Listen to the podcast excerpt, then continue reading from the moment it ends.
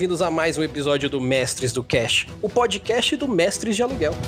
E hoje nós da Mestres trazemos para vocês um papo muito especial. Para vocês que já conhecem a nossa trajetória aqui, a gente está há mais de três anos tagarelando na orelha de vocês. Já mencionamos algumas vezes o nome desse digníssimo homem que vai ser entrevistado aqui hoje. Se você tá vendo essa thumb aqui, você já sabe de quem eu tô falando, mas é com muito orgulho, muita honra e muito prazer que hoje eu vou bater um papo sensacional com Rafael Balbi. Muito boa noite, Rafael. Boa noite, cara. Pô, é uma satisfação estar participando aqui do podcast e trocando, poder trocar essa ideia aí com, com você, com o teu público. Pô, cara, o prazer eu posso te garantir que é todo nosso, porque como fãs do seu trabalho, como fãs do Regra da Casa, como fãs do Café com Dungeon, e claro, com muita inspiração que a gente tirou também do trabalho de vocês, é realmente um orgulho pra gente estar tá falando com você aqui. Eu até gostaria de ter convidado mais gente do Regra para fazer um episódio, mas eu pretendo fazer isso de outro jeito num futuro próximo próximo, depois eu vou te falar certinho, fazer um RPG com vocês, tá dando?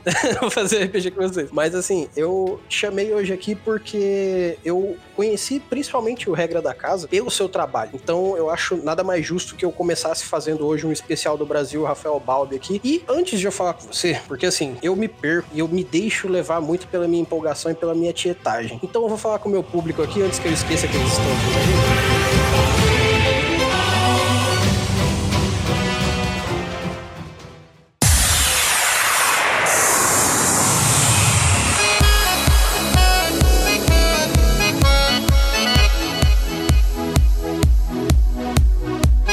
Eu vou falar o seguinte, gente. Você que tá ouvindo esse papo hoje aqui, que tá curtindo o nosso trabalho, você que é um dos milhares de ouvintes que a gente tem aí, e você sabe que não são milhares, então, é, se você é um dos milhares de ouvintes que a gente tem, por que você ainda não mandou um e-mail pra gente, para que a gente lesse aqui na nossa nosso momento de e-mails, para que a gente tivesse o feedback de vocês, pra gente saber como é que o que, que vocês estão gostando, o que, que vocês não estão gostando, o que, que vocês querem saber, quem vocês querem que a gente entrevista. Então, por favor, não deixem de mandar o e-mail de vocês para mestresdocast@gmail.com. Vou repetir mestresdocast@gmail.com. Lá vocês podem mandar as opiniões de vocês, vocês podem mandar as narrativas de vocês para os nossos futuros quadros do Contos da Fogueira. Então não deixem de mandar lá. Tudo que vocês quiserem, a gente vai estar tá lendo aqui, vocês sabem, a gente lê todos os e-mails que vocês mandam. E o principal, gente, se a opinião de vocês já é muito pra gente, que dirá a ajuda que vocês estão deixando, que a gente tá muito feliz de ver lá no nosso padrinho, lá no nosso PicPay Assinaturas. Então, você que já ajuda a gente, você que é nosso padrinho, padrinho, muito obrigado. Graças a vocês, o nosso trabalho continua e melhora cada dia mais. E para você que está ouvindo nosso podcast há muito tempo, estamos aqui conferindo os números e sabemos que você está aí. Então, não deixe de passar lá e dar sua contribuiçãozinha, cara. Faz toda a diferença e a gente reverte tudo que vocês ajudam a gente em conteúdo para vocês, como esse episódio que a gente tá fazendo aqui hoje. Então é só procurar no PicPay Assinaturas ou no Padrim por Mestres de Aluguel. Vocês vão achar a gente lá, deixa o, o centavinho de vocês, a moedinha de ouro de vocês lá, que a gente melhora o nosso conteúdo para que você aprenda mais de RPG e para que o RPG chegue cada vez mais longe. E lembrando, gente, vocês que estão aqui acompanhando a gente, que provavelmente devem ter vindo por causa das nossas redes sociais, se não, faça esse caminho, procure a gente no Facebook, no Instagram, no Twitter e, claro, o nosso canal da Twitch, cara. Live dia sim, dia não. Tem dia que tem duas lives, tem dia que não tem, porque a gente também tá difícil aqui. Mas RPG não para no nosso Mestres de Aluguel na Twitch. Então procure nosso canal lá na Twitch. E de resto, nossas redes sociais estão sempre oferecendo aí conteúdo de RPG as nossas rifas, nossos sorteios, nossos patrocínios e nossos patrocinadores que conversam com a gente por lá e a gente acaba fazendo vários marketings ali. É só procurar pra gente. Mestres de aluguel. Jogou no Google, vai achar muita coisa lá pra gente, beleza? que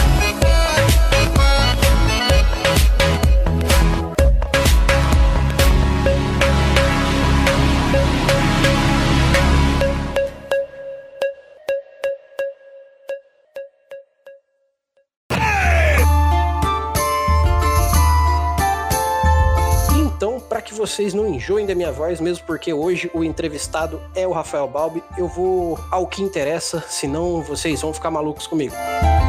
Hoje temos Rafael Balbi no especial do Brasil RPG.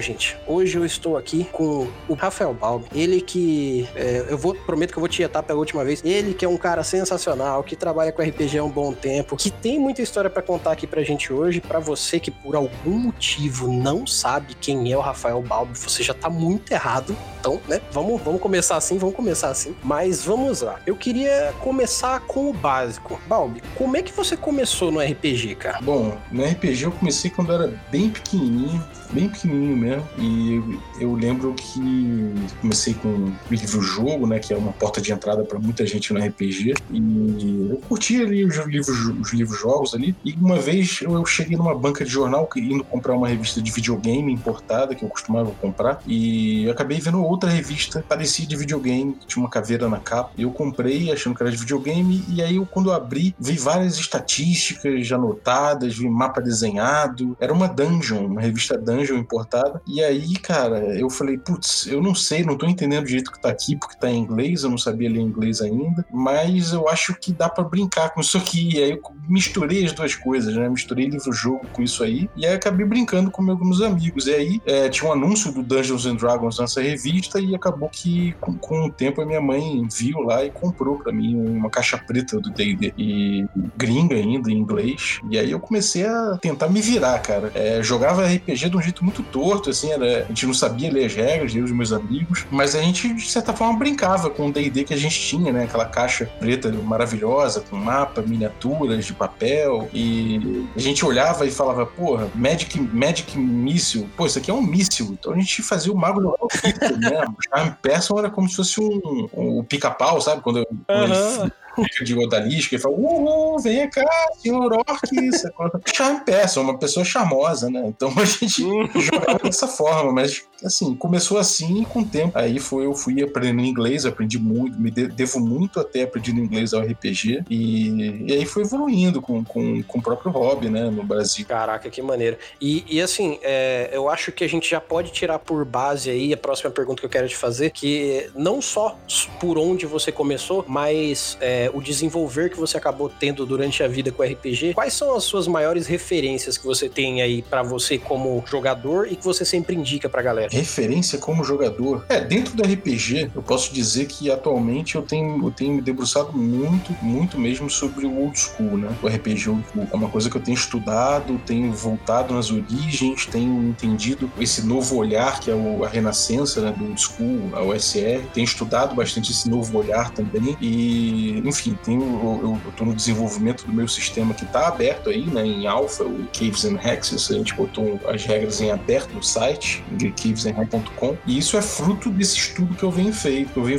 venho fazendo. Mas é, dentro do RPG eu gosto muito de, de coisas que eu acho que eu tirei de cinema, de música que eu gosto, de, da cultura de forma geral, né, que, que eu acompanho, que é filme de terror bastante, é, thriller psicológico, esse tipo de coisa foi uma coisa que eu sempre consumi na minha vida inteira. Então, até mesmo no RPG de fantasia medieval, eu trago um pouco disso, eu acho. E assim, é, você até falou que em relação às suas referências atuais, você utiliza muito principalmente da, da, do RPG Old School. Uma coisa que, como você disse, é, acaba sendo muito mais vista hoje em dia é o pessoal que já tem essa experiência, já passou por uma quantidade grande até de RPGs, ou então tem uma experiência minimamente boa, e aí quer descobrir como que era o RPG lá do passado, é, ou como você utiliza o RPG que era do passado para criar uma nova repaginagem, né, é, colocar ele em novos panos pra galera de hoje em dia. E eu, eu também queria te perguntar uma coisa, é, vendo que você trabalha por essa linha utilizando o old school, você acredita que o old school ele tem mais possibilidades de jogo hoje do que teve na nossa época lá quando a gente começou a jogar lá no, no começo da década de 90 ali? Ou, ou, será que a gente vai só pegar a galera que já joga e é isso mesmo? Olha, é, de forma geral, o RPG que eu tô resgatando, quando eu falo de old school, é o old lá da, da origem do hobby mesmo, né? Dos anos 70. Então, eu tenho estudado o RPG de um recorte específico que é de 70 84 até 81, mais ou menos. A partir de 81 já, já não é muito a praia que eu estou estudando, porque o jogo já veio mudando bastante. Por incrível que pareça, o D&D ele teve uma mudança muito rápida, né? E algo nessa mudança se perdeu lá atrás, que foi um jeito de jogar, sabe? E então é muito isso que, que, a gente, que eu venho estudando. Mas existe uma coisa aí que são as lições que você tira desse estilo como jogador moderno. Então, tendo jogado os jogos Power by the Apocalypse, tendo jogado Fate, tendo jogado Fiasco, tendo jogado vários jogos que são mais modernos e têm concepções diferentes de jogo, né? E depois de toda essa, essa leva de crítica também que o RPG passou com a geração Forge e tudo mais, a gente tem uma nova compreensão a respeito de como jogar aqueles jogos, né? Então, como, como disse o, o, o Matt Finch, que é o autor de um dos manuais que ensinam essa, o melhor jeito de se aproveitar esses jogos dessa época, ele fala que é um jeito, no um olhar atual, de se olhar para trás e aprender a partir de exemplos da época, né? Então é mais ou menos isso. Não é exatamente uma coisa de falar, ah, eu quero jogar exatamente como eles jogavam, mas é de falar como melhor aproveitar esses jogos. E dentro disso, mesmo que você jogue jogos modernos, jogos como D&D Quinta Edição, ou jogue um Pathfinder e tudo mais, você tem muitas lições interessantes de tirar do jogo old school, entendeu? Sim, sim. Inclusive, uma coisa que eu, que eu queria te perguntar é que, assim, hoje a gente tem um cenário brasileiro de criadores de RPG muito grande, assim, incomparavelmente maior do que, sei lá, nas duas últimas décadas, o pessoal descobriu a cultura RPGista, descobriu como é fazer um RPG. Então, eu, hoje em dia, 2020, a gente pode colocar um, uma estaquinha no chão e falar: temos uma cultura assim RPGista, apesar dela não ser totalmente difundida. Mas é, quais são as maiores diferenças que você vê entre o RPG jogado hoje numa mesa de casa ali do fundo da cozinha, que é mais comum para as pessoas, sei lá, uma quinta edição do D&D, e o RPG que você está estudando e está tra tá trabalhando para trazer um sistema novo? Olha, tem muitas diferenças. Inclusive esse manual que é chamado Quick Primer for Old School Gaming, que eu tive o prazer de traduzir, comentar e, e trabalhar com ilustradores e outras, e outras pessoas para produzir esse material, a gente eh, fala dessas diferenças o jogador moderno, né? apresentando uma nova lógica que se perdeu lá atrás. É uma, é uma nova lógica que se perdeu lá atrás, é muito engraçado, mas é exatamente o que é. E se eu puder exemplificar de uma forma muito, muito inicial, né, o que é uma diferença muito marcante, é que, por exemplo, eu percebi em dado momento desse estudo que no RPG lá atrás você não tinha nem teste de atributo, por exemplo. E a gente tem um D&D Quinta Edição, por exemplo, que a base desse jogo é o teste de atributo com algum bônus de proficiency, com algum bônus circunstancial, né? Ou, na verdade, uma vantagem, alguma coisa assim. Mas é basicamente isso. O teste é um jogo baseado em teste de atributo, né? Então, toda a, toda a mecânica de resolução de conflitos, de, de problemas, tudo sempre passa por um teste de, de atributo, né? É, tem a perícia também, mas o, a, no D&D, falando tecnicamente, todo o teste de perícia ele é baseado numa, num atributo. Né? Já o D&D antigo, né, o D&D old school, você não tem isso. Você não tinha nem um teste de atributos. Você tinha atributos, mas você não tinha essa ideia de você jogar e fazer um teste de atributo. Né? Você, na verdade, tinha um conjunto de regras que você usava elas como uma caixa de ferramenta. E, e eu travei, eu falei, cara, como assim se jogava RPG sem teste de perícia, sem teste de atributo? Como é que se fazia? E aí eu resolvi jogar, né? A gente juntou uma galera, eu e a galera do Regra da Casa, do canal Câmara Obscura, a gente fez um, uma parceria, um joint venture aí chamado Regra Obscura, e gravou o D&D Moleque, né, que é um jogo gravado ao vivo, né, a gente, quer dizer, ao vivo não, é presencial, né, a gente se infornou três dias e resolveu experimentar isso e gravou. E a experiência foi incrível, incrível é, uma coisa que me levou a entender mais o, jogo old school foi o seguinte: sem quando você não tem uma mecânica central que resolve todos os conflitos, você passa a olhar um pouco para o que a narrativa está pedindo, em vez de afunilar tudo numa questão de mera capacidade do jogador, do personagem. Né? Então, dentro dessa decisão, você vai, vai, vai começar a analisar o que, que, o que, que aquela narrativa poderia pedir né? de, de, de algum teste, se é que tem, e aí você utiliza o sistema como uma caixa de ferramentas e pode pensar em uma multiplicidade de soluções dramáticas é, para aquele encontro, para aquela cena, para aquele momento. Se eu puder dar um exemplo, seria, por exemplo, o caso do um, um caso que aconteceu no D&D Moleque que me deu quase uma epifania na hora, que foi o seguinte: o grupo estava dentro de uma masmorra, né, na verdade dentro de uma pirâmide, e ele estava entrando num local onde tinha um culto. nessa sala eles tinham que passar por essa sala porque estavam atrás de um de uma coisa específica, mas eles estavam passando por ali. E esse culto é um culto, na teoria, perigoso, mas é, quem tá, os, os cultistas estavam pelados, vendados e entoando uma canção. E, eles, e essa sala deles era repleta de tapetes, tapeçaria pendurada no teto, nas paredes, encostada nas paredes, é como se fosse um labirinto feito de tapeçaria. E o grupo entrou e um dos jogadores perguntou: É, parece cara essa, esse tapete aí? Eu falei, sim, cara, eles são bem trabalhados. Aí ele falou, então eu vou querer roubar isso aí. Então o grupo olhou e falou, como é que a gente vai fazer isso? Eles saíram da sala, tiraram armaduras, tiraram, deixaram as moedas para trás, as armas, entraram só com a roupa de baixo, entraram ali em silêncio e pegaram os tapetes e tudo mais. Eu olhei e falei, como é que eu vou resolver essa cena? Eu vou pedir um teste de, de, de destreza? Não tem uma perícia de furtividade? Como é que eu vou fazer? Mas eu pensei, cara, o, o grande problema era, o grande risco da cena era eles seriam ouvidos, não é? Então, já que o risco é esse, eles, eles resolveram esse risco, eles contornaram esse risco quando eles deixaram tudo para trás, todos os equipamentos e tudo mais. Eles assumiram o risco de vir aqui sem, sem nada para poder roubar esse tapete pelo, é, com a solução de dar um,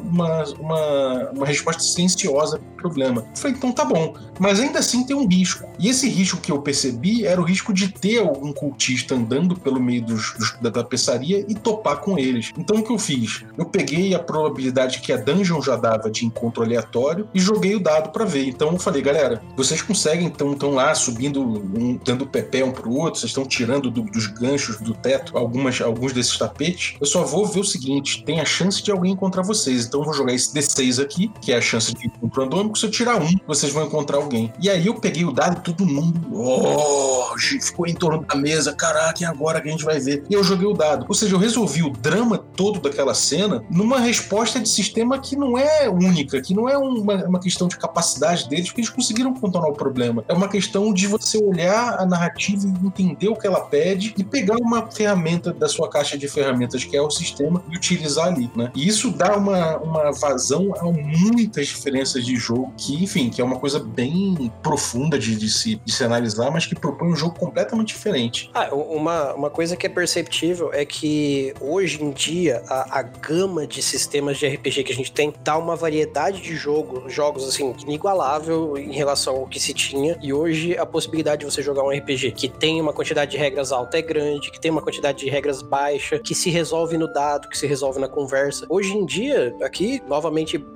batendo a estaquinha de 2020, a gente tem possibilidades quase que infinitas de jogar RPG. Mas eu acho também muito interessante essa parte do o quanto o ponto narrativo, a, a simplicidade e o desenvolver da narrativa são é, a, a, essência do RPG no final das contas, né? É, uma coisa que eu percebi a respeito disso é que quando você tem um set de atributos ou, ou, ou toda uma mecânica que precisa que, que faz o jogo andar, o jogo fica, fica ele fica um pouco a reboque, né? A narrativa criada fica a reboque da mecânica. O jogo mesmo, né? O aspecto jogo do RPG, ele fica focado na mecânica. Então o grupo, o jogador olha e fala, bom, eu sou um cara que eu sou muito ágil, então eu vou tentar resolver as coisas por agilidade, né? Ele vai e tenta, uh, por mais que não seja correto falar, eu quero fazer um teste de acrobacia, por exemplo, né? Se o jogador sabe que ele tem uma acrobacia com mais 12 na rolagem, ele vai tentar resolver até uma, uma questão diplomática na, na, na, acrobacia, concorda? É, porque ele tá vendo o numeral dele e sabe que ele pode é, utilizar do que ele tem de bom, né? Exatamente. E aí, que, que, qual é o, o, o que que isso acaba trazendo pro jogo? Ele não só ele acaba trazendo uma resposta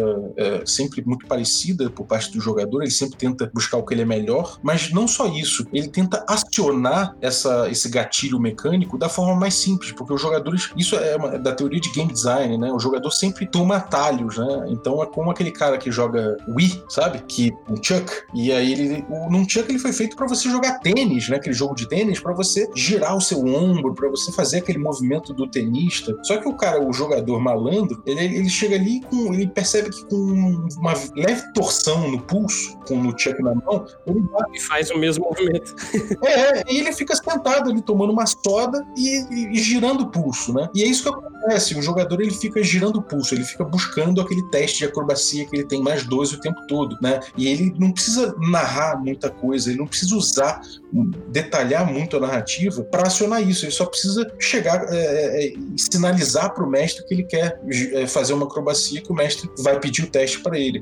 Já no old school, como você não tem nada disso, né? Você o, o, o jogo ele fica muito no diálogo entre o mestre e o jogador. O, se os jogadores falam que eles vão tentar entrar em silêncio na, no local lá, no, na sala onde está rolando o culto, o, o, mestre de um mestre de quinta edição, ele, ele vai falar, bom, vocês estão tentando entrar em silêncio, eu vou fazer um teste, vou pedir um teste de stealth, né, de, de furtividade. No old school, você vai falar, tá bom, como vocês vão fazer isso? Né? Porque não é um sistema, não é uma mecânica engatilhando isso. A mecânica que tem é o seguinte: se, você, se, se vocês por acaso é, forem pegos aí e, e, e der, der, der, problema, aí vocês vão ter um provavelmente um combate ou alguma coisa que é, que é muito desfavorável, porque o sistema de old school, quando há uma rolagem, é porque essa rolagem está atribuída a um risco muito grande. Né? Então, ela tá. O núcleo no, da rolagem no RPG old school é o perigo. Né? Então, se o jogador, na descrição, ele afasta o perigo, ele não precisa rolar. Se ele não rolar, é porque ele não está correndo perigo e ele consegue fazer o que ele quer. Então, a ideia do jogo old school é, é, é que o jogo ele reside no seio da narrativa e não no seio da mecânica. A mecânica vem a reboque, ao contrário dos jogos atuais. É, uma coisa que é, hoje em dia é perceptível, imagino que você vai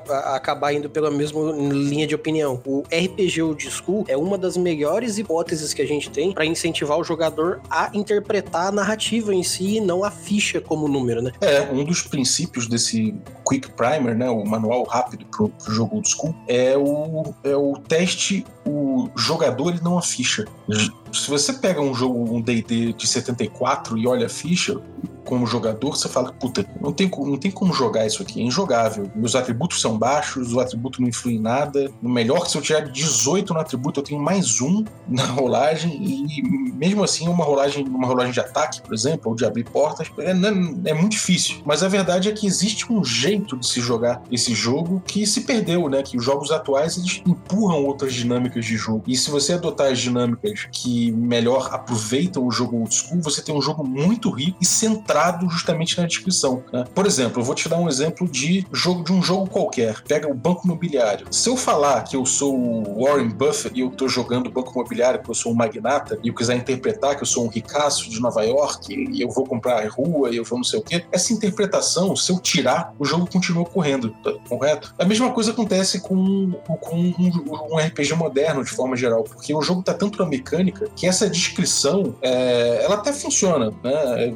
Você só que ela vai depender só da boa vontade do jogador e do, do mestre. Né? Quanto melhor for o mestre e o jogador, mais eles vão explorar a narrativa, mas o jogo vai continuar funcionando sem, sem, sem um esmero a respeito disso. Já o old school, o old school ele depende disso para funcionar. Então, se, você, se o jogador simplesmente não descrever como o ladrão dele vai desarmar uma armadilha, ele vai fazer um teste né, de desarmar armadilha que é muito difícil no old school. Então, ele quer evitar esse risco a todo, a todo, todo custo e ele vai tentar descrever né, no, no, junto ali no, no, diálogo com o mestre, como ele vai destravar aquela armadilha, afastando todos os riscos. Então, você vê que a narrativa, o jogador é estimulado a usar a narrativa para tentar resolver os problemas em vez de buscar uma resposta mecânica. Exatamente, cara, perfeito. Eu imagino até que o, os sistemas de RPGs atuais deveriam ser um pouco mais narrativistas nesse ponto, para não dizer que eles deveriam beber diretamente da fonte do old school, porque senão parece também que eu tô falando assim, não, se quer ser bom, tem tem que se espelhar sempre no antigo. Não é exatamente isso, mas eu acho que essa premissa da narrativa, do falar como personagem, é, tentar interpretar, não precisa fazer vozinha, mas tentar utilizar a sua pessoa dentro do jogo na parte imersiva, é o que vai fazer o RPG te dar aquele 100% de aproveitamento, né? E, e, até eu vou fazer uma outra pergunta agora sobre o seu trabalho, mas é, é, é só pra gente não fugir muito do assunto, porque se deixar a gente vai falar de old school hoje, e, e se deixar vai longe. Eu realmente, se deixar, eu vou muito longe nisso, porque, assim, apesar de eu ser apaixonado pela narrativa do estilo cyberpunk, que eu acho que é a minha preferida, sem dúvida, é, ao mesmo tempo eu vejo que o sistema dessa pegada old school é muito mais gostosa de jogar pela interpretação do que a coisa mecânica com dados. Inclusive, o dado, dependendo do sistema, ele pode ser sim optativo, no meu ver, porque se você não rola dados, você joga do mesmo jeito. Então, é essa a premissa do old school, né? Mas eu vou fazer o seguinte, eu queria te perguntar uma coisa que eu acho que é muito importante para quem não conhece por algum motivo você, Bal, que é assim, você hoje tem podcast, trabalha no canal do YouTube, você é RPGista há vários anos, mas eu queria saber em que momento o RPG parou de ser um hobby na sua vida e começou a se tornar parte desse trabalho que você faz. Olha, eu foi justamente nesse contexto do old school, né? Eu tava jogando, eu, joguei uma campanha muito grande de Ars Mágica, que não é old school, é um jogo antigo e tal, mas não é old school, eu tava jogando a quinta edição, inclusive. Joguei sete anos de campanha. E, cara, era uma campanha fabulosa, muito legal de jogar, mas os jogadores começaram a se mudar do país, outro teve filho, enfim. Os jogadores dispersaram um pouco e ficou só aquele núcleo duro do grupo, né? Aquela galera mais xiita. E a gente olhou e falou, cara, o que, que a gente vai fazer? Não dá para manter um jogo de Ars Mágica só com eu mais três. Então a gente falou, vamos jogar o D&D Cyclopedia, que eu tinha na minha casa é, há muito tempo, né? E a gente resgatou esse livro que na teoria seria fácil de jogar, fácil de implementar. A gente poderia botar um quórum relativamente pequeno ali, então ficaria suave. E a gente resgatou esse jogo, foi, jogou uma campanha de dois anos incrível, muito legal. E aí eu falei, será que tem mais gente jogando esse jogo, esse tipo de jogo, né? Esse jogo antigo? E aí fui pesquisar, e aí eu caí nos blogs, né? De old school gringos. E aí eu falei, bom, deve ter alguém no Brasil também. E aí encontrei o blog do Diogo Nogueira, que é o, grande nome para mim do, do old school nacional e também de, de, do RPG nacional, tá, tá aí no, no, no top 5 aí. Então, cara, eu cheguei com o cara ali e colhei com ele, comecei a pô, consumir tudo que ele produzia, tudo que ele falava. Acabei tendo a felicidade de produzir conteúdo junto com ele no blog dele, o Ponto de Experiência, e isso me ajudou muito a desenvolver meu pensamento de old school. E aí, ele, ele sabendo que eu, que eu tava curtindo essa onda, a gente tava na onda do DCC, né, muito, a gente tava jogando bastante DCC, eu comecei aí né, nos eventos que ele mestrava para jogar com ele, e aí ele perguntou, ele sempre trocava ideia comigo, ele falou, como é que tá aquele, aquela aventura que você tava fazendo de Dungeon, de Dungeon Crawl Eu falei, ah, cara, tá aqui, várias anotações, eu já, já mestrei. Você gostaria de escrever essa aventura? Porque a New Order tá fazendo aqui um, um fast play, né, um, um, jogo rápido, uma versão jogo rápido do, do Dungeon Crawl Classics que ela vai lançar no mercado. E aí eu falei, claro! E aí, passei a limpo ali o mais rápido que eu pude a aventura, é, escrevi do, o melhor que eu pude. Ele, o Diogo deu uns tapas incríveis na aventura, fiz vários playtests e aí a gente lançou. E aí eu comecei, aí começou, né, cara? Comecei em evento, comecei a, a fazer stream para divulgar a aventura, para divulgar o sistema, comecei a trocar ideia com as editoras, as editoras vendo, vendo que eu produzia conteúdo vieram até a mim também é, para pedir uma ajuda na divulgação, de repente trabalhar junto com alguma coisa. E aí quando eu olhei, quando eu abri o olho, eu já tava com 15 mil projetos. Eu entrei no Perdidos no Play para fazer stream. Então, cara, foi quando eu vi, eu tava envolvido com RPG Notícias também, que foi, foi um, um, um ótimo lugar para começar a trabalhar com RPG também. Eu, trabalhava com design lá, a gente fez várias campanhas de sucesso no Catarse, a gente que tocou, né? O Shadow of the Lord, Seven Sea. Então, cara, foram experiências incríveis, assim, logo no, no, no, início do meu trabalho com RPG. Então, quando eu abri o olho, eu falei, cara, não tem volta. É, não, o RPG, ele é aquela coisa, ele te abraça para você entrar no jogo. Se você escorregar, você começa a trabalhar com ele e aí não tem mais volta. É tobogã, né? Exatamente. E aí, cara, com o tempo, enfim, as coisas foram desenvolvendo e acabou, acabou rolando regra da casa. E dentro da regra da casa, por acaso, a gente começou a fazer um podcast, que por acaso é o meu principal projeto hoje em dia. Que por acaso eu ouço semanalmente, que por acaso é um puta podcast. Parabéns pelo trabalho.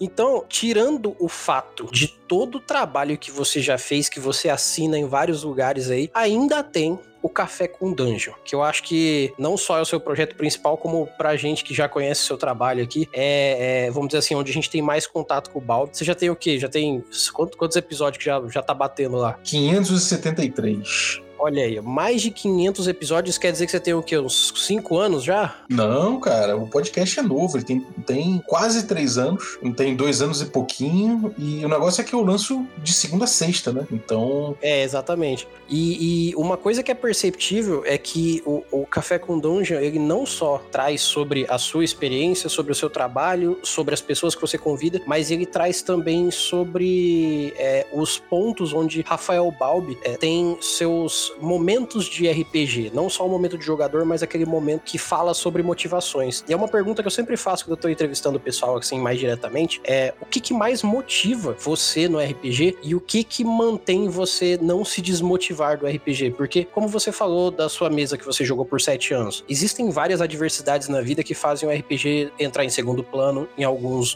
para algumas pessoas. É, se você não estiver trabalhando com RPG, vai ter dia que você vai olhar para ele e falar assim, ah, vou fazer outra coisa porque tá virando só um hobby. Mas é, o, o que que faz o RPG perdurar na sua vida sempre assim? Amor. é, cara, não tem como falar diferente porque eu, eu, desde que eu comecei a jogar e eu tinha, sei lá, 10 anos, mais ou menos, eu não lembro de uma semana, não, de um mês que eu tenha ficado sem jogar RPG. Eu, eu, eu amo essa parada, eu, é a parada que eu mais gosto de fazer. Tudo, tudo mais que eu faço, eu faço muito porque tem a ver com RPG, ou porque eu gosto de RPG, ou porque eu penso em como aproveitar no RPG. Quando eu comecei a desenhar, tinha a ver com RPG. Quando eu comecei a, a trabalhar com design, tinha a ver com RPG. Quando eu comecei a. Enfim, tudo tinha a ver com RPG. Então é uma coisa que eu não consigo me dissociar jamais, entendeu? É, é claro que, que tipo, eu, mantenho uma vida fora do RPG também, né, por assim dizer. Eu gosto de fazer minhas coisas com, com, com a minha esposa, com, enfim, com os filhos dela. Eu gosto de. Tenho minha profissão, sou designer, do, sou instrutor de design na Lura. É, faço outras coisas, gosto de, de, cinema, tenho outros hobbies, mas o RPG é uma coisa que vai viver comigo para sempre. Mesmo que eu,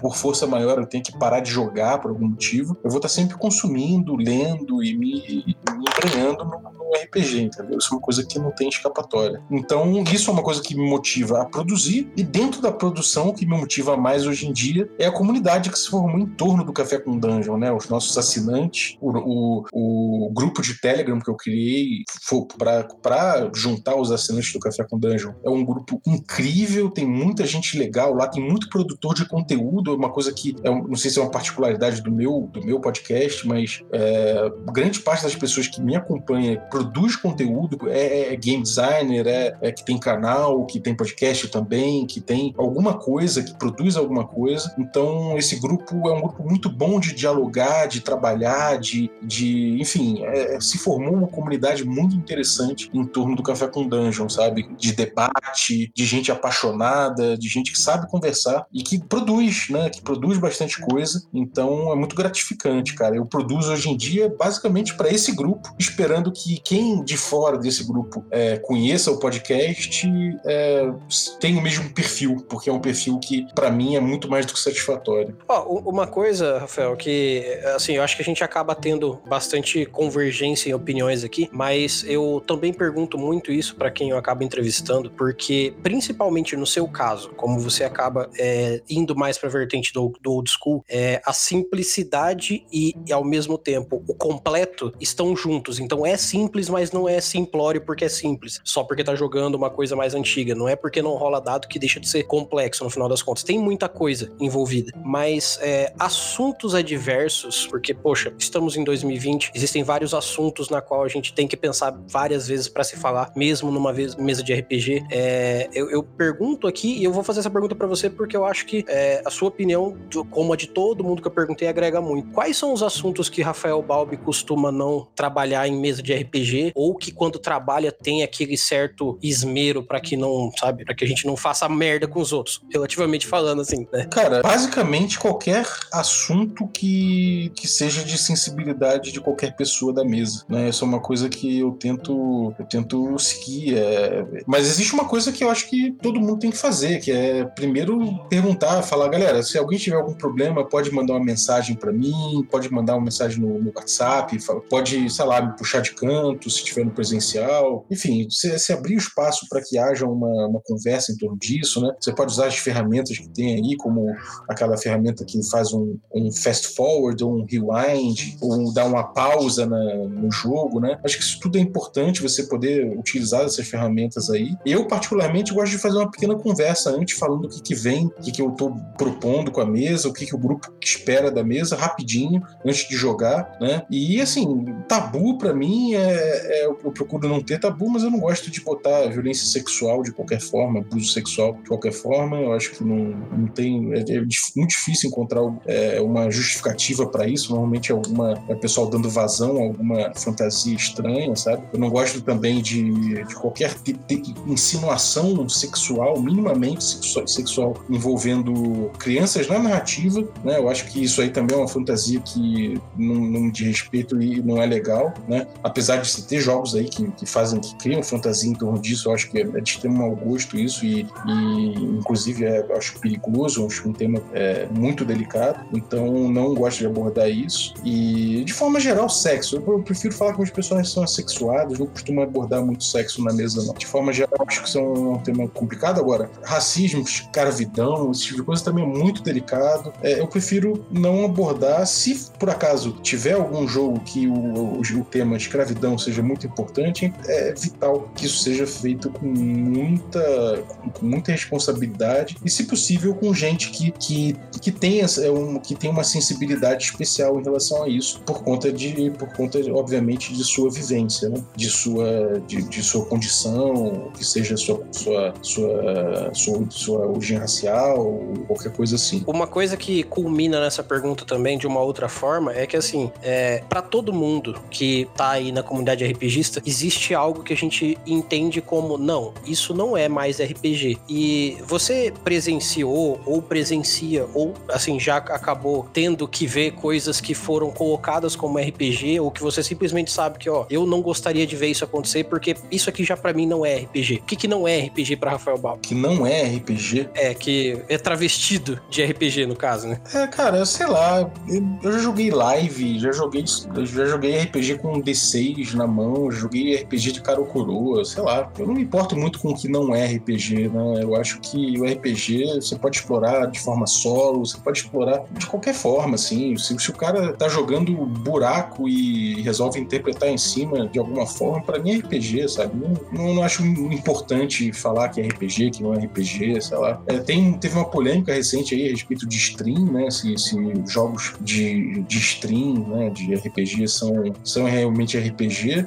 Eu entendo o, o, o lado que, que, possa vir a defender que não é, porque é uma, uma encenação mais do que RPG, mas é RPG também, cara. É, acho uma besteira isso. Eu, eu tive uma, uma conversa no Twitter uma vez com, com um cara da comunidade e ele falou que futebol é aquilo que você vê no estádio, se, ou aquilo que segue as regras ao pé da letra, que se não for aquilo ali, não é futebol. Eu falei, é, você pode até jogar uma pelada, mas aquilo não é futebol. Eu falei, cara, como assim, cara? É, eu acho que você tem que poder brincar em cima da coisa, sabe? Se você não puder fazer isso, inclusive, você não consegue extrapolar limites, você não consegue estu é, estudar digressões do que, que a gente tem na mão, você não consegue evoluir. Então, acho que você poder brincar com, com, com, a, com a, mídia, com o formato, é essencial. Sim. Ah, um bom exemplo disso é episódio que a gente lançou também, acho que foi no começo do ano, era sobre a questão dos RPGs de WhatsApp, RPGs textuais que a gurizada hoje em dia tá fazendo bastante. Se a gente for querer levar o pé lá do Guy Gardner, assim, não é, mas é a melhor forma de, um, de uma pessoa, sei lá, de uma, de uma, criança ou de um jovem que tá entrando aí com seus 14, 15 anos a querer entender o que é uma narrativa de RPG, por exemplo, é antes o WhatsApp do que nunca chegar perto do RPG, né? Eu acho que é RPG sim, mesmo por WhatsApp, né? É o que? Não tem regra, não tem rolagem de dado no RPG? O que, que é essencial nesse ponto aí, né? Eu acho que se eles estão interpretando um papel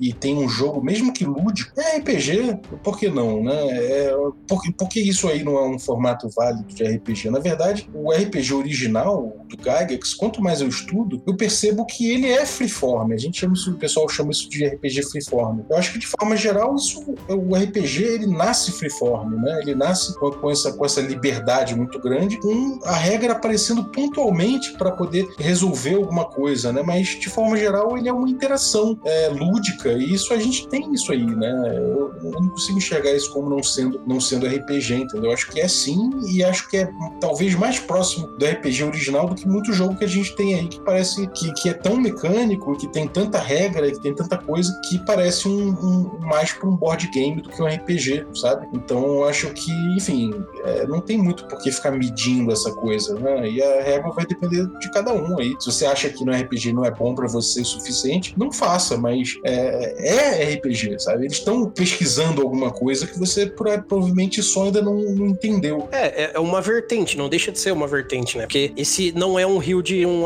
um caminho só, né? Não é à toa que existem N sistemas, senão seria D&D e suas plataformas de D&D, né? Mas nem o sistema D20 não é um sistema totalitário e unificado que só joga de um jeito. Se o próprio sistema D20 já não é, né? Então a gente não pode cobrar que tenha. Você tem aí o Ron Edwards, né? Que, que é da geração Forge, aquele, aquele, aquele fórum, né? Que teve de game design que é muito importante para RPG. E ele diz que o sistema importa, né? O system matters. De fato, as regras importam. Isso é uma coisa muito importante. Elas pautam experiência, elas levam você para um lugar. Mas também eu pergunto, eu pergunto para quem está ouvindo para se, se, se, questionar um pouco a respeito disso. O, quando você está jogando um, um RPG sem, sem regras expressas ali, sem um livrinho de regra, você está criando alguma regra? Existe alguma regra implícita? Né? O mero diálogo ficcional ele não traz carregado alguma regra implícita? Tem alguém no papel de mestre? Tem alguém no papel de jogador? Como é que esse diálogo se estabelece? Existem regras que são implícitas, que,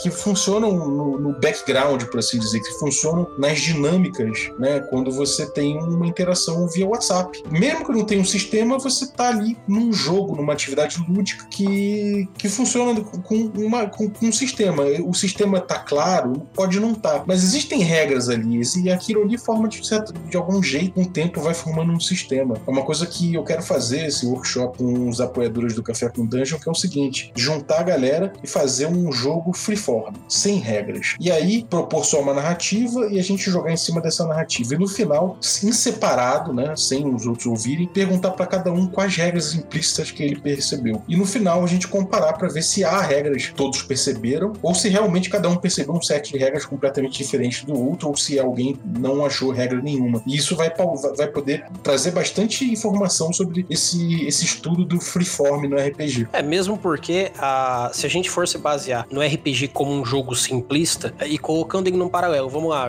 jogo de tabuleiro. Qualquer board game que a gente bote numa mesa, ele não pergunta a sua índole pessoal. Ele diz quais são as regras para que o jogo aconteça. E o RPG, ele tem uma regra simples: interprete e viva. É meio que é, é simples, você só entra no personagem que você já está jogando. Então, se essa é a única regra implícita real, as outras é de comunidade, né? Tipo assim, a minha mesa decidiu que a gente não fala palavrão porque a gente tá interpretando uma história onde isso não cabe muito. Mas acontece, né? No final das contas, não, não é uma regra escrita no final das contas, né? Exatamente, cara. Uma coisa que o RPG Old School me mostrou bastante é que, bom, é, teve, teve essa grande discussão, né? Durante a, a geração Forge, você teve várias discussões que apontavam o dedo pro D&D e falavam o D&D era um jogo complicado, era um jogo que não, não, não conseguiu é, fazer com que a experiência proposta se, se repetisse em todas as mesas. Foi uma crítica muito comum da geração Forge fazer. Porém, você, você estudando o D&D antigo, você vê que, inclusive lendo aquele livro Playing at the World, do Ian Peterson, é, Peterson é, ele fala, é, ele deixa muito claro né, que o, o, RPG Old School, ele tem certas regras, né, só que essas regras elas são um kit de ferramentas, elas são um espaço muito pequeno de regras, é um jogo muito, muito, muito simples. E você, como mestre, você que vai arbitrar utilizando aquilo tudo ali, né? Então, uma coisa que o D&D proporcionava e que talvez seja central na própria experiência do D&D original e que talvez tenha sido uma das maiores causas do grande sucesso que ele conseguiu ao longo dos anos 70 e 80 para estabelecer o RPG como um hobby, foi justamente a possibilidade daquele grupo, daquele mestre, daquele grupo se apropriar do D&D e fazer aquele D&D o D&D que a mesa precisa, entendeu? E isso é uma coisa que é, é que brilha, isso é uma coisa muito incrível, que é uma característica do D&D que se perdeu ao longo do tempo com essa ideia dos, dos, dos game designers é, mais modernos, que são muito influenciados pelo, pelo board game e pelo videogame, principalmente, a, a depositar absolutamente tudo em cima da, de uma mecânica e de uma experiência desenhada previamente. Então, se você falar com alguém que, que, que é muito da, dessa linha de pensamento da Forge, ele vai falar que o RPG é uma experiência que tem que ser completamente desenhada de fábrica e que o game designer vai,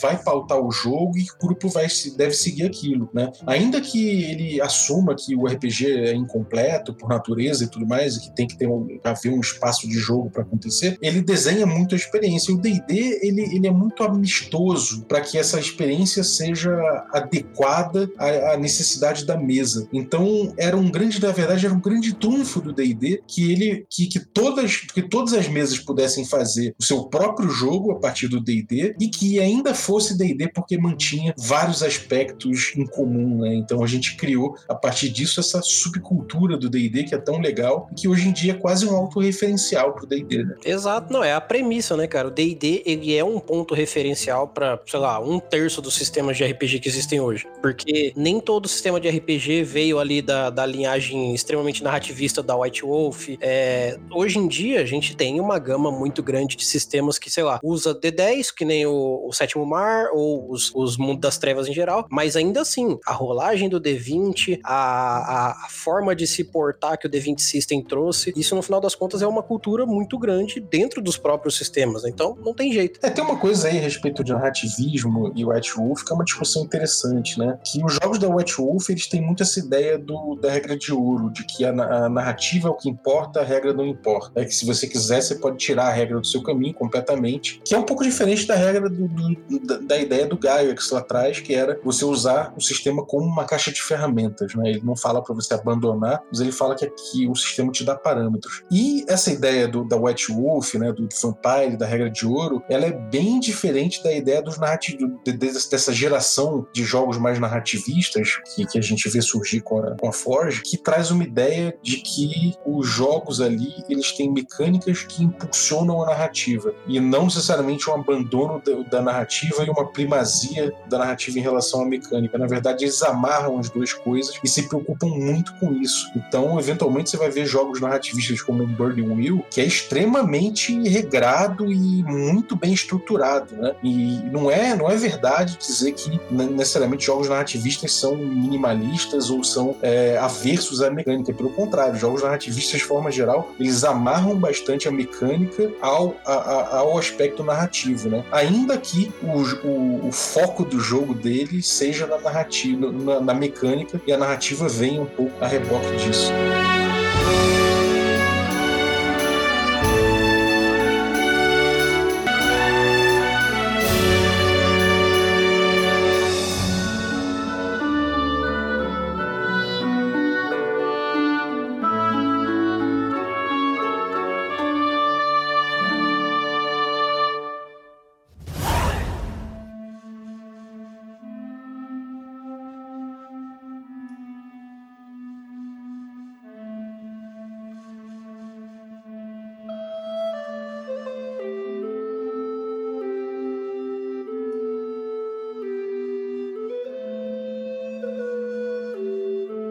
Gente feche hoje com chave de ouro, porque eu, eu quero que esse pessoal peça e sinta o gostinho do quero mais. Então eu vou fazer o seguinte, mestre Balbi, pra gente fechar, eu queria que você deixasse uma dica cabal, tanto para jogadores como uma dica para mestres que estão começando ou que já jogam, que já têm experiência, que você sabe que seriam a, a, a sua assinatura ali para que o pessoal aprenda um pouco mais e, e tire mais esse 100% do RPG que a gente tanto busca. Tá bom, então você você até é bem bem sucinto nisso aí. Se você é jogador mestra.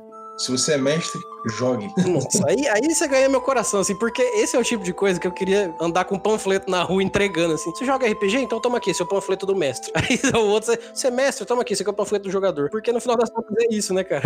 A, experiência, a sua experiência como, como mestre vai mudar muito a partir do momento que você for jogador também. Que você perceber como outros mestres jogam, como outros mestres tocam aventura, outras técnicas. E, e você, além de tudo, vai se colocar, vai aprender a se colocar um pouco mais na pele pele do jogador, desenvolver certas sensibilidades que vão ser legais para você quando voltar a mestrar, quando voltar a sentar na cadeira do mestre, você vai poder olhar e falar, hum, entendo um pouco mais a, o, papel do jogador. E o contrário também é verdade. Você, como jogador, vai entender um pouco melhor as dores do mestre, os desafios que ele tem, e todo mundo, se, se aprender a, a se colocar na cadeira do outro, vai conseguir tocar, é, é, fazer esse bate-bola de um jeito mais, mais prazeroso, né? É, todo mundo vai jogar jogar melhor? Se se chega assim, o mestre vai jogar melhor, os jogadores vão jogar melhor entre si, o jogador com os mestres vão, vão, vão jogar melhor. Então, acho que vale a pena você fazer esse esforço e você encontrar o teu sistema preferido, a sua voz como mestre, a sua voz como jogador, entender como é que as coisas funcionam e utilizar o máximo de sistemas possível, né? Old school, usar sistemas narrativistas, usar sistemas, enfim, não ter limite em relação a isso, é tudo cultura, sabe? Cultura de jogo, cultura RPGística, tudo vale a pena.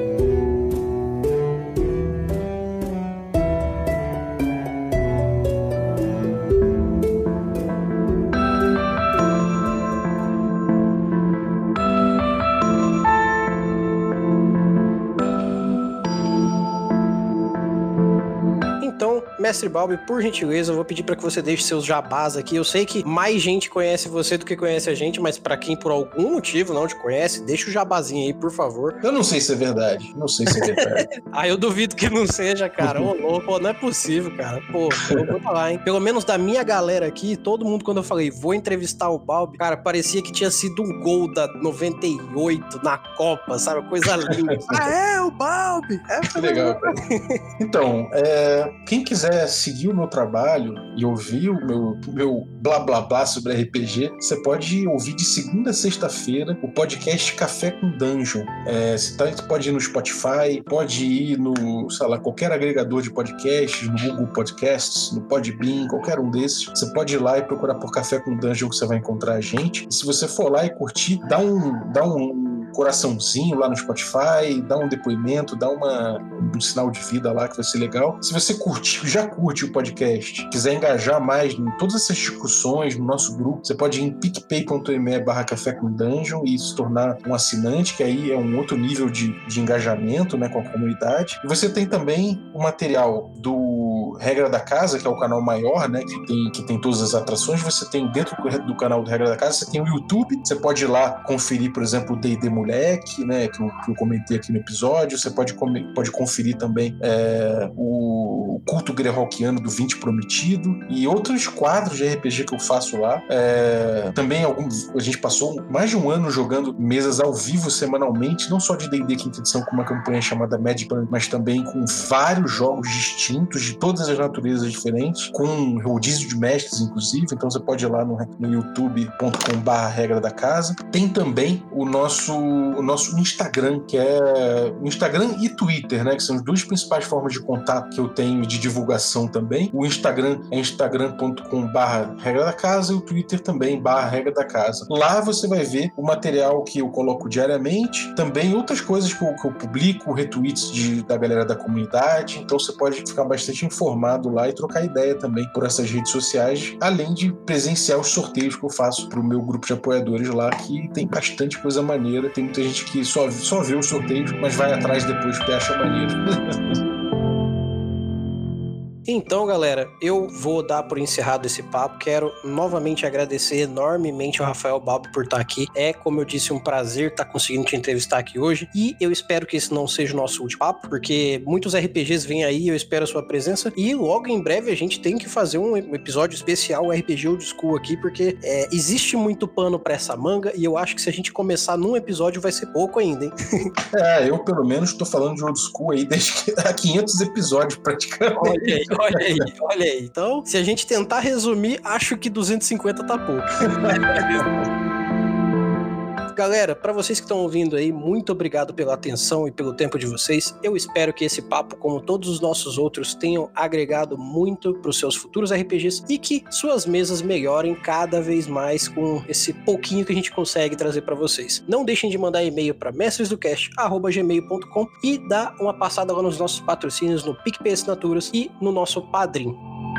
E não deixem de conferir, cara, quase todo dia tá tendo live de RPG ou de alguma coisa relacionada a RPG lá na nossa Twitch. Então segue a nossa Twitch, cara, tem gente se inscrevendo, tá valendo a pena. Chegou gente, a Sabrina tá lá motivadaça quase todo dia fazendo alguma coisa, então não perca.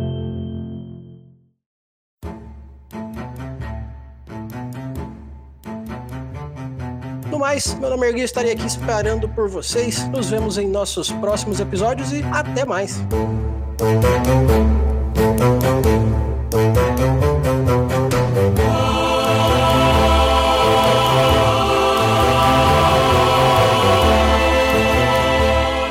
Versão brasileira Mestres do Cash.